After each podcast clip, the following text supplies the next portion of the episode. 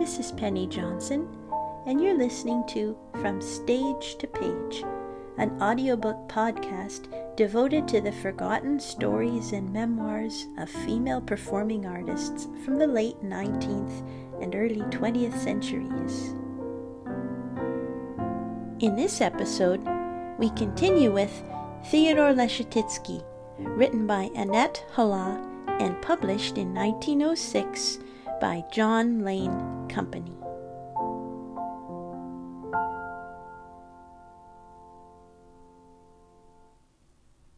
Chapter 2 1862 to 1905 During these years, Leschetizky played a great deal in public. He was famous all over Russia, Austria, and Germany, both as pianist and teacher, and pupils collected to join his class from every part of Europe. In his capacity as Kapellmeister, he had also to fill the part of conductor. In speaking of this part of his career, he says, Conducting is not difficult. It is harder to play six bars well on the piano than to conduct the whole of the Ninth Symphony of Beethoven. In illustration of this view, he relates how, when he was once conducting the Schumann concerto, Rubinstein, who was taking the solo, suddenly forgot the music so completely that Leschetizky was obliged to stop the orchestra. On rushed Rubinstein, playing anything that came into his head, till he found himself in the cadenza, when Leschetizky at once passed the word round the orchestra to be ready to come in with the theme if Rubinstein ever got there. Rubinstein did get there. Leschetizky brought down the stick, and all went merrily to the end. On another occasion, he had to conduct an overture that he had never seen, but he ran it over in his mind before the concert began, and it went without a hitch. He thinks far too much is said about a conductor's difficulties. He protests also against virtuoso conducting.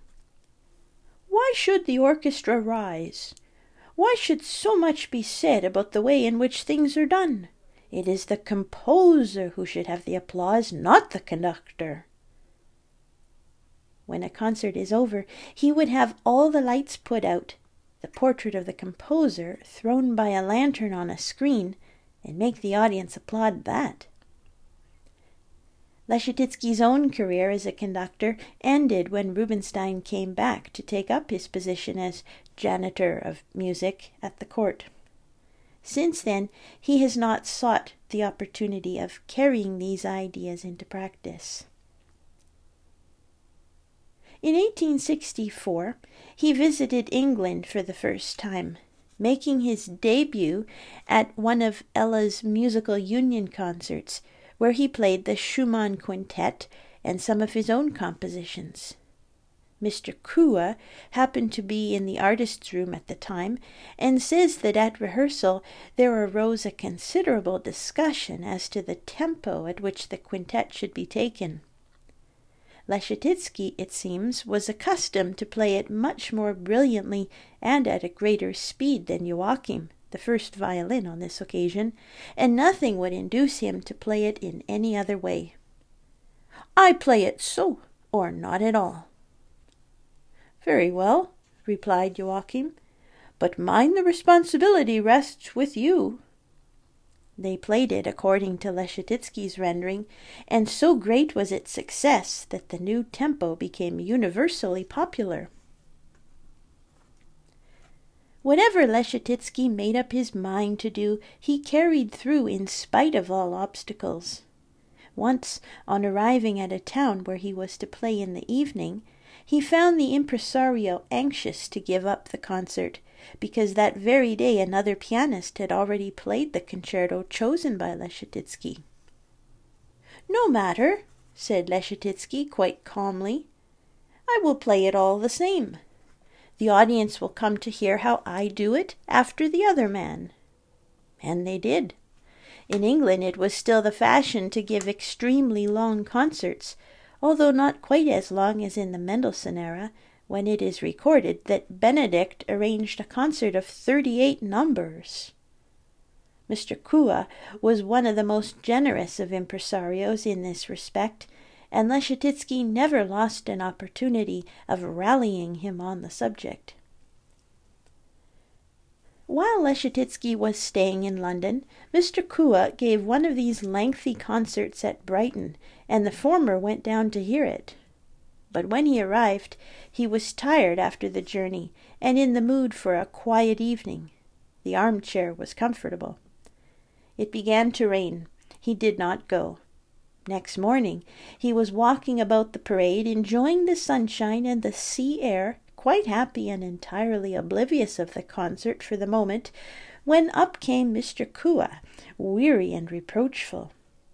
Why did you not come to my concert last night? Leschetizky stared at him, apparently horror struck. The concert? Good heavens! he exclaimed. You don't mean to say it is over already? Leschetizky came to London two or three times afterwards, but never stayed very long. The atmosphere of solidity, musical and climatic, depressed him, and he was always glad to get away again to lands where the sky was blue and the sun shone. Among those who had worked with him in St. Petersburg was Annette Essipoff. She came to him when she was twelve years old and he grew to be prouder of her than almost any other pupil. I would have given my life could it have brought her nearer the goal, he says. She had a talent that is met with once in a lifetime. Oh, if you could but have heard how she played to me sometimes. Later his pride grew into love, and she became his second wife. In 1878, partly on account of her health and his own, weakened by an attack of typhoid fever, and partly for the sake of his father, who had been living alone for many years, Leschetizky made up his mind to leave Russia and settle permanently in Vienna. During the twenty six years that had elapsed since it had been his home, great changes had taken place there. Vienna had always had a reputation as a musical city, Yet in 1838 Schumann, though finding it delightfully gay and the opera splendid, surpassing any other, added in his letters home, In vain do I look for musicians, that is, musicians who can play passably well on one or two instruments and who are cultivated men. With the people themselves he is pleased enough. Of all Germans, he writes, they spare their hands the least, and even in their idolatry have been known to split their gloves with clapping so much. Incidentally, it is curious to compare with this Mendelssohn's description of a Berlin audience a few years earlier. When a piece of music comes to an end, the whole company sit in solemn silence, each considering what his opinion is to be, nobody giving a sign of applause or pleasure, and all the while the performer in the most painful embarrassment, not knowing whether nor in what spirit he has been listened to. Enthusiastic as Vienna evidently was by nature, her enthusiasm did not carry her to the same level as other German cities, where music was an everyday occurrence, for she was as much behind Leipzig, for instance, as she was in advance of Russia. At the time of Leschetizky's birth, 1830, Vienna had just lost two of her greatest composers, Beethoven and Schubert, and for the moment no one remained to carry on her tradition as the home of great musicians. Schumann and Mendelssohn, it is true, came to and fro. Spohr had been there, Paganini, Vieuxtemps, Hummel, Meyerbeer, Cherubini, and a host of other executant composers, including Liszt and Chopin. But no great composer was actually living there, nor was to live there for many years to come. Her creative spirit seemed to have gone to sleep and left her rich only in virtuosi. In 1878, when Leschetizky returned from Russia, It was to find her once more restored to her former glory. Brahms had come, Goldmark, Bruckner, Brüll, Volkmann, Johann Strauss were there. For thirty years she had been but a city of players. She was again a city of composers. Leschetizky bought a house and settled down, thinking to rest from teaching for a time. But no sooner was it known that he had established himself in Vienna than the inevitable pupils assailed him with petitions for lessons, and almost immediately he was hard at work again. He had by now published a considerable number of compositions, many of which had become popular but never able to devote his whole energies to composing, most of his works are valuable solely as admirable pianoforte studies, wherein he has expressed his perfect knowledge of the instrument. Everything he writes is full of charm and handled with a delicacy that is peculiarly his own. Though difficult to play well, his works are all effective and repay the trouble of study. In 1882, his second opera, Die Erste Falte, was brought out at Mannheim. The composer was not present on the first night, for it happened that Liszt arrived just as he was starting, and Leschetizky, in the joy of seeing his old friend again they had not met for many years talked on till long after the only train had gone. This opera was produced with success in several other German towns and finally in Vienna under Richter. Vienna was full of interesting musicians at this time, all of whom Leschetizky knew. Pauline Lucca, Marianna Brandt, Schutt, Richter, Navratil, Rosenthal, Fischhof, Grünfeld, Brahms, and many more. The Tonkünstlerverein, a new musical club, became the center where they all met, and where they produced and discussed each other's compositions with the freedom of old friends. Leschetizky saw Brahms more often at Ischl than in Vienna, and spent many an evening with him, for though they could not abide each other's music, they were excellent friends. Leschetizky relates how, when he was sitting at the piano composing one morning, Brahms walked in and looked over his shoulder to see what he was doing. Ha!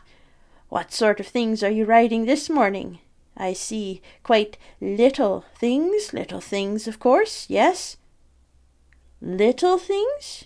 Yes, they are, but ten times more amusing than yours, I can tell you. Every great artist who stayed in Vienna came to see Leschetizky, and he and Madame Essipoff were welcomed everywhere as the central figures of a brilliant, gifted circle in which it was a privilege to be included. In 1892, they separated. Two years later, he married his secretary, Madame Donemirska. Leschetizky had long since definitely given up appearing in public. He lost his delight in applause and all the excitements connected with platform life very early. Soon his interests, more and more absorbed by his pupils, the ambition to play gradually died out, and he gave his whole time to helping those who cared for a public career more than he did himself. His last appearance in public was in Frankfurt in 1887, where he played the E flat concerto of Beethoven. He says, I did not care for their enthusiasm at all, nor did I read their criticisms, though I was told they were good. If they had been bad, I would have read them, for bad criticism is very wholesome. We learn much from the disagreeable things critics say, for they make us think whereas the good things only make us glad. Once only during his visit to London in September 1897, he allowed himself to be persuaded into playing in public by one of his pupils. This was at Mr. Daniel Mayer's reception at the Salle Erard, where Leschetizky gave some of his own compositions La Vue, La Source, barcarolle, and the mazurka in E flat. The storm of applause when he finished made speech impossible. But ever critical of himself, he inquired anxiously in a whisper of those intimate friends around him, Oh, children, have I played badly? Oh, tell me, have I played badly? He stayed a few weeks only, but this time he was so sorry to leave London that he has been making plans to come back ever since. He spends part of every summer at Ischl, where many years ago he bought a beautiful villa, and where for months he lives content amongst trees and mountains and the company of an occasional sympathetic friend. Sometimes he goes to Karlsbad for a few weeks, sometimes to Wiesbaden, but the winter always finds him at home in Vienna, for his working year begins in November and, except for a day or two at Christmas, continues without a break until the following June.